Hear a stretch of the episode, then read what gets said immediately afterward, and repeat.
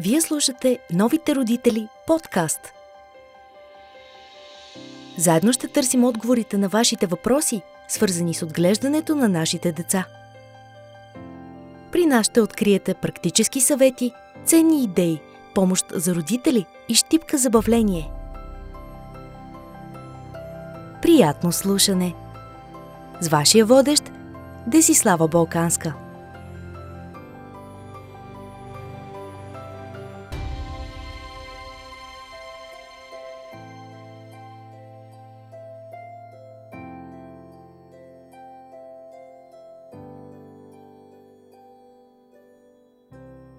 Здравейте! Темата днес е ранното чуждоезиково обучение, а наши гости са мис Мели Мелихача Ушева, специалист ранно чуждоезиково обучение и създател на езикова школа Мели Джоли за обучение по английски язик по методологията Джоли Фоникс и Ексения Христова, логопед с над 20 годишен опит в областта на логопедията. Добре дошли!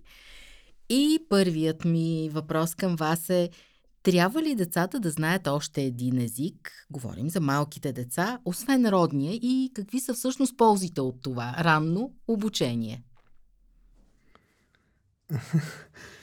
Разбира се, че трябва. Ние живеем в свят, който предполага научаване и знаене на езици, предполага широка комуникация, защото света сам по себе си вече е глобален и е добре родителите да направят а, заготовка за това и да отворят още една врата към широкия свят на децата си.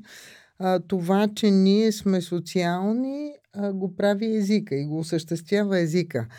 А, така че аз мисля да, резонно е децата да започнат да изучават на ранна възраст език. Въпросът е кога и как детето е готово за да, това. Да, това ще да попитам как да разберем да. ние като родители кога то е. Има основни подготвено. маркери в а, а, развитието на родния език, които ни подсказват това, че детето е готово да започне да учи и втори език. А именно, когато детето има разгърната реч на народния си език, когато детето е семантично покрито, т.е. за широката публика, нека да го разясним това, т.е. когато то разбира смисъла на родния си език, може да фразира, да, да, да изказва цяла фраза и 80% от възрастните го разбират, от непознатите възрастни разбират детето. А, това са подсказки, че детето е овладяло в норма родния си език и то е готово да започне да учи втори чужд. А какви са спецификите на ранното обучение? Има ли някакви ам, по-особени модели, подходи? Ранното чуждоязиково обучение има различни етапи, през които детето преминава. Както е си спомена, веднъж установили ли сме, че детето е готово и има нужда за диалогичност, трябва много внимателно да преосмислим и да имаме вариант за избор на, новото, на новия език, който трябва да вкараме. Както знаем, децата учат чрез опитност. Те идват от вкъщи и това, което носят е опита, който са видели в къщи. Т.е. те се движат, те тичат, те играят, те пеят песнички. И когато говорим за ранно чуждоязиково обучение, мултисензориката е изключително е изключително важна. Когнитивните стадии са различни на всяко едно дете и затова няма как да очакваме детето да възприема езика на възрастта, когато е на 3 години и на възрастта, когато е на 5 години. Съответно, доста често, когато говорим за ранно чуждоязиково обучение, родителите под а, родителите идват с желание да започнат и очакват резултати от това. Да, т.е. на 3 години детето вече да говори. Точно, кога ще започне нашето да. дете да говори? След първия, след втория, вече имаме 10 урока, което е изключително важно да се отдели като важен етап, че да mm-hmm. има няколко етапа, при, през които детето започва да, науч, да освоява чужди език. Първо... Нужно е търпение с две думи от страна на родителите. Търпение и доста работа, бих казала, да. от наша страна нас, защото дори това, което всички виждат, че изглежда като игра, има много сериозна структура, която стои зад нея. Първо детето освоява пасивен речник, когато то чува, че неговите връзници говорят, когато четем приказки, когато правим а, ролева игра на съответната песничка.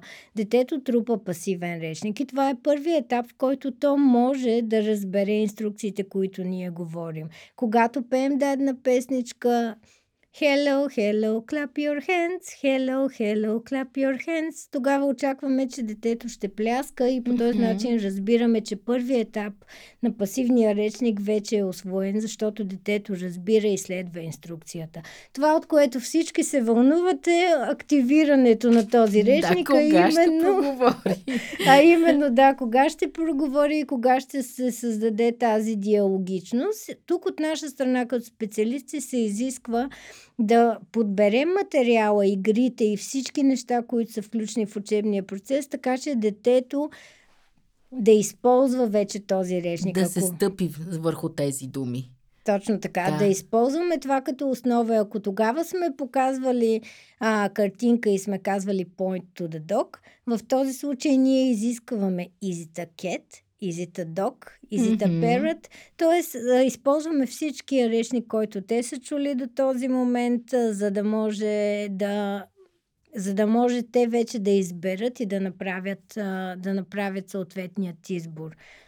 А как, чисто технически, какви стъпки трябва да следват родителите, когато решат да запишат детето си на курс а, по друг език? Защото а, ясно е, че то трябва да ги учи от специалисти. Освен случаите, ако един от родителите не е носител на този език. Изключително важна е мотивацията на детето и доста често, тъй като английския стана вече новия латински и децата, са, децата виждат надписи и слушат доста клипчета, видеа, детски филмчета. Изключително важно е да се вземе предвид мотивацията на детето, освен готовността да, дали му. той има желание. Защото истината е, че когато детето посещава курс, това е изолирано учене. Mm-hmm. А, и там имаме две посещения, в които специалистите правят всичко възможно, за да може децата да започнат в най-кратък срок да освояват езика и съответно да могат да репродуцират. Но това не е речта. достатъчно, разбира се. Но това е, не е достатъчно и за това, когато родителите съветват, за мен много, ако избират, е изключително важно да се има предвид дали детето е готово за тази диалогичност, дали осъзнава нуждата, като види друго дете, което говори на друг език, да разговаря с него а, и след това вече много внимателно да подберат мястото, където това ще се случва. Mm-hmm. А какви са най-честите грешки на родителите? Защото е ясно, че всеки прави някакви грешки. Тоест, какво, как да ги посъветваме и какво не бива да допускат те? И всъщност аз не, не бих искала да етикетирам родителите като грешници. Всички сме да. родители и всички грешим, но това, което най-често срещам аз като амбиция, mm-hmm. нека го наречем така, като родителска амбиция е това много бързо да се случат нещата, детето да работи под система, ама той има едни школи, в които детето си играе. Игровия метод също е система. И родителя да, трябва полезен. да бъде наясно да. с това и да оцени тези усилия от страна mm-hmm. на специалистите. За да стигнем до игра, нали, хората са изчели един куп дебели книги, пробирали са няколко типа системи и са стигнали до този тип а, методика в тази ранна детска възраст. Та, няма грешки, но родителите наистина трябва да се въоръжат с търпение, трябва да а, водят детето спокойно на, на тези дейности, трябва да бъдат спокойни за проговарянето, без излишни амбиции. А какво е най-добре да изберат като на, за начало на обучението? Индивидуално, малка група, по-голяма група, м- допълнителни занимания в детската градина. Какво би било най-полезно за детето или тук нещата са строго индивидуални? Тук наистина нещата са индивидуални, но въпреки всичко трябва да се вземе предвид мотивацията на детето и да има ясно разграничаване какво предоставя всяка една структура. Груповите уроци са по-предпочитани на тази възраст, тъй като децата са социални. Те изпитват нуждата да споделят успехите, да се развива любопитството им, когато са в група и обичат да имат общност. Затова е когато родителите търсят седмичен вариант или вариант mm-hmm. през почивните дни, ги съветваме да изберат единия от двата варианта, за да може децата да, се, да си създадат своята общност или да влязат в общността на голямата езикова школа, където където ще посещават. Обикновено груповите уроци при тях има възможност децата да учат не само от учителя, а и да учат помежду си, което е изключително важно. Индивидуалните уроци обикновено са предпочитане за наваксване на материал, но също така и в груповите уроци понякога има деца, които са силно притеснени. Те използват това, че някой друг е по-амбициозен. Mm-hmm. И, скатаването, да, да, скатаването, което родителите доста често използват, а, за да опишат тази ситуация. А, за, за тези деца е по-добре да има индивидуални mm-hmm. уроци, за да могат те да контактуват директно с учителя и по този начин нещата, по този начин да, разви, да разкрият потенциала, да, който и да се убедят, убедят в своите възможности. А как родителите могат да бъдат полезни, за да надградят наученото в курса или по време на уроците? Защото, както казахме, два пъти седмично, дори три пъти е недостатъчно. Какво да правят те у дома? Ние силно вярваме, че родители, учители и деца са един триъгълник и работят заедно. Тоест, ъгъла на всеки един триъгълник може да представлява един от нас учител, родител и дете. Затова и винаги съветваме родители да се познаят много ясно с концепцията на мястото, където те отиват. Никой не е отказал помощ, всички работим заедно, за да постигне най-доброто детето. Често обаче родителите в амбицията си да дадат повече, решават да добавят или да махнат нещо. Да, и това обърква детето аз бих посъветвала да поискат материали а, от школата, където детето посещава. Да, да, да им за дадат, да се следва методологията. Да им дадат да. насоки, да следват методологията, но истината е, че когато говорим за чужд език, социално-емоционалната връзка, която те имат със своите деца е изключително важна и за мен най-прекия път е четенето на приказки с деца. Това щях да попитам по какъв начин помагат песничките, стиховете, игрите в а, ранната възраст при чуждоязиковото обучение? Ми, то е много пластово и много mm-hmm. аспектно това като въпрос. Първо, това е детската лексика. Това е детския свят, който е вълшебен. Да. Ти Приказен. влизаш в него и си в магията. Нали, и това те дърпа и те кара да и те мотивира ти да учиш все повече и повече, да научаваш все повече и повече и да можеш да си конкурентен в тази mm-hmm. магия. А, другото, което европейските а, езици, както всички знаем, те са си структурирани на базата на сричка. Няма да използвам латинския термин а, умишлено, за да не объркваме а, аудиторията, но това сричко следене и сричко натрупване е ключово за фонологичната ориентация mm-hmm. на детето, което пък е фундамент за ограмотяването в един по-късен да. етап. Нали? И а, много често родителите казват, ма вие много пеете, ма много стихотворение, ма ние сега трябва да учим стихотворение. Да, защото това е фундамента на езика. Фонологичната ориенти... ориентация в езика. Mm-hmm когато детето е в правилна фонология, вие имате един много здрав фундамент. Аз, между другото, имах такъв а, разговор с майка, която имаше затруднени народния език. Защо? Защото първо детето беше освоило звукоподражателните на животните на френски. Но това бута цялата структура да, на народния език. Е, ясно. А също така ме интересува с кой език е добре да се стартира и защо. Има ли лесен, по-труден език в тази възраст? Езика, с който детето стартира ограмотяването си като втори чужд, е изключително важно да се вземе предвид какъв, каква е средата, в която детето израства. Mm-hmm. А, както по-рано споменахме, английския вече наистина е втори, латински, даже родителите, които казват, ние го записваме на английски, защото той е, той е вече задължителен. Да, Мислим да, какъв да, ще е да, е трети да, език. Е. Много е важно в каква среда е поставено детето. В, европейск, в Европа в английски е първи официален език, език, официален да. език, към който всички се обръщат. Надписите са на английски. Дори навсякъде можеш да намериш различна литература. Затова съветваме родителите да имат в предвид обстановката, средата, в която живеят, защото тя е изключително важна. Ако детето живее в Испания, ще го насочим към друга езикова mm-hmm. група. Но тук в нашите условия английски.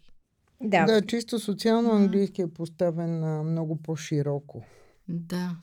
И това е а, помощта на средата. Тя е щадяща по отношение mm-hmm. на този, на избор на, на такъв тип втори език. Нали? Да, и за децата ще а, ние сме израснали с един друг, да. друг втори език да. и, и знаем как сме го учили. Учили сме го от филмчета, от песнички. Така е, да от писма, които сме разменяли с другарче. Да, и така. а, е. наистина това е един от а, така основните социални фактори. Mm-hmm. Аз не смятам, че има а, труден а, втори език наистина. Mm-hmm но това зависи от средата. Това е изключително социален фактор за мен. И ако системата е да. е подбрана, аз мисля, че детето, а, поставено в условия на друга езикова а, група, с подходяща система, би се справило доста добре. А има и все пак а, трудни езици. Говорим като падежи, като граматика, например немски, гръцки. Удачно ли е детето да започне с такъв език, ако средата не е тази? Може би е по-добре да бъде като втори език. Ми, ние говорим в момента за много ранна възрастова да, група. Да, т.е. Така че системите на всички езици да а, те са близки, те са уеднаквени, защото това е спецификата на учене mm-hmm. на възрастта. Учим чрез песни, учим чрез рисуване, така, учим че чрез действия. Няма, няма да има И аз не смятам, аз не смятам. Това да, не би било че, фактор. Че би било фактор това. Mm-hmm. Да. А ако в семейството родителите говорят на различни езици, удачно ли е детето да започне да учи трети език, защото се предполага, че то тези два нейтив езика, то ще си ги а, у, у, то ще може да ги научи и няма да има с тях проблеми. Или вече ще бъде натоварено третият език. Аз не смятам, че тук стои въпроса удачно или неудачно. На такива деца им се налага. Но имайте предвид, че деца с а, родители с различни езици, а, структурите езиковите се детерминират още вътреотробно. Тези деца са готови да научат а, двата езика. Родителите, е, езика на майката, езика на бащата. на бащата. Обикновено обаче в такива семейства, ако не говорим за баща англоязичен, mm-hmm. има конвенционален език на общуване в самото семейство и той е английски. Да, да. И какво се случва? Тези деца научават първо майчиния, после конвенционалния в семейството, ако той се яви английски и на трето място остава Трети. езика и те на бащата. Вече с три език. Да, така че тук няма удачно или да. неудачно. Детето е в този избор. А има нещо друго, което м- сега ми хрумна да попитам. А ако единият родител смята, че владее перфектно даден език, Удачно ли е да започне да говори на детето от съвсем ранна възраст само на този език, а не народния? Това би ли помогнало за освояването на този език, например английски, френски, испански? Често се си си говорим по тази тема, понеже в дългогодишното ни партньорство идват хора, а, които или идват при мен, ако не са готови за освояване на английски язик, се връщат при нея. Mm-hmm. или тя изпраща хора, които имат, а, които вече са готови за, а, и имат желание да. да изучават английски язик. Всяко дете има майчин език и това е изключително, това е изключително важно а, да се знае модата за говоренето на чужд език и амбициите на родителите са чудесни, но Майчиния език. Майчиния език си е майчин е език. Аз съм доста остра по отношение да. на това, но това нещо е важно за идентичността на личността. Ако ние нямаме идентична личност, а и тази личност не е изградена като дух и като mm-hmm. търсене, аз мисля, че детето и седем езика да говори, то ще говори седем кухи езика. Да, да. Така и човека е, така трябва е, да. да знае език и да го интерпретира през собствената си личност. А какво? Да... Затова казваме да. този хубаво говори, пък другия не говори толкова хубаво. Той да. не е толкова сл- сладкодумен. Защото идентичната личност, интегрирайки езика, изразява себе си чрез това. Да, ти можеш да не говориш съвсем граматически правилно. Mm-hmm. Но ти можеш да се заявиш на света. И света те разбира и те, и те избира като събеседник и те харесва като събеседник. Така че аз мисля, нека децата си научат майчиния език, да, След което да, да, да го освоят да. в идиоми, да го из, освоят в родова памет и наследство. И спокойно света е техен. Mm-hmm.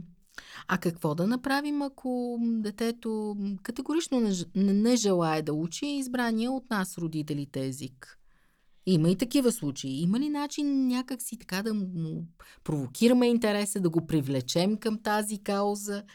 Връзката между родители и учители е изключително важна и в такъв момент а, трябва да се обърнем към няколко фактора – мотивацията на детето, дали всъщност наистина то точно в този момент иска да учи език, осъзнава тази нужда, идеята под осъзнаване, да може да отиде да говори с друго дете, което не е със същия майчин език и да проверим каква е ситуацията с а, учителя. Знаете, че учителя е изключително важна фигура и начина на преподаване. Има деца, които имат нужда от а, определен начин на преподаване. В класната стая имаме различни а, типове учащи. Деца, които учат а, чрез а, унагледяване, деца, които обичат да пеят, деца, които обичат да танцуват. Затова и през цялото време насочваме към мултисензорика mm-hmm. при обучението на децата, защото може подхода да не е точно това, което детето е готово на този етап да освои. И е хубаво родителите да говорят с учителката, да видят, да говорят с самото дете, да познават детайлно мястото и подхода, който са избрали, за да може да се установи откъде идва нежеланието на детето. И един последен въпрос. Кои са основните мотиватори за бързо учене на чужд език? Или е трудно да се каже? Е, не, има основен мотиватор, нали? Това, което ни различава от а, останалите жители на Вселената, е това, че ние сме социални чрез езика. Езика ни прави социални. И аз мисля, че това е основният мотиватор децата да, да учат. Те искат да говорят, те искат да, да чуват любимите си песни, те искат да общуват, те искат да пеят с други деца искат да пътуват и да бъдат а, част от преживяването. Така че аз мисля, че за всеки човек това е основният мотив за учене като цяло. Ние учим, за да бъдем социални, а, да, да вземем нашите от обществото и да дадем. Благодаря ви много, че бяхте наши гости и се надявам, че сме били полезни на нашите слушатели. И също се надяваме. Благодарим и ние за поканата. Благодарим за поканата.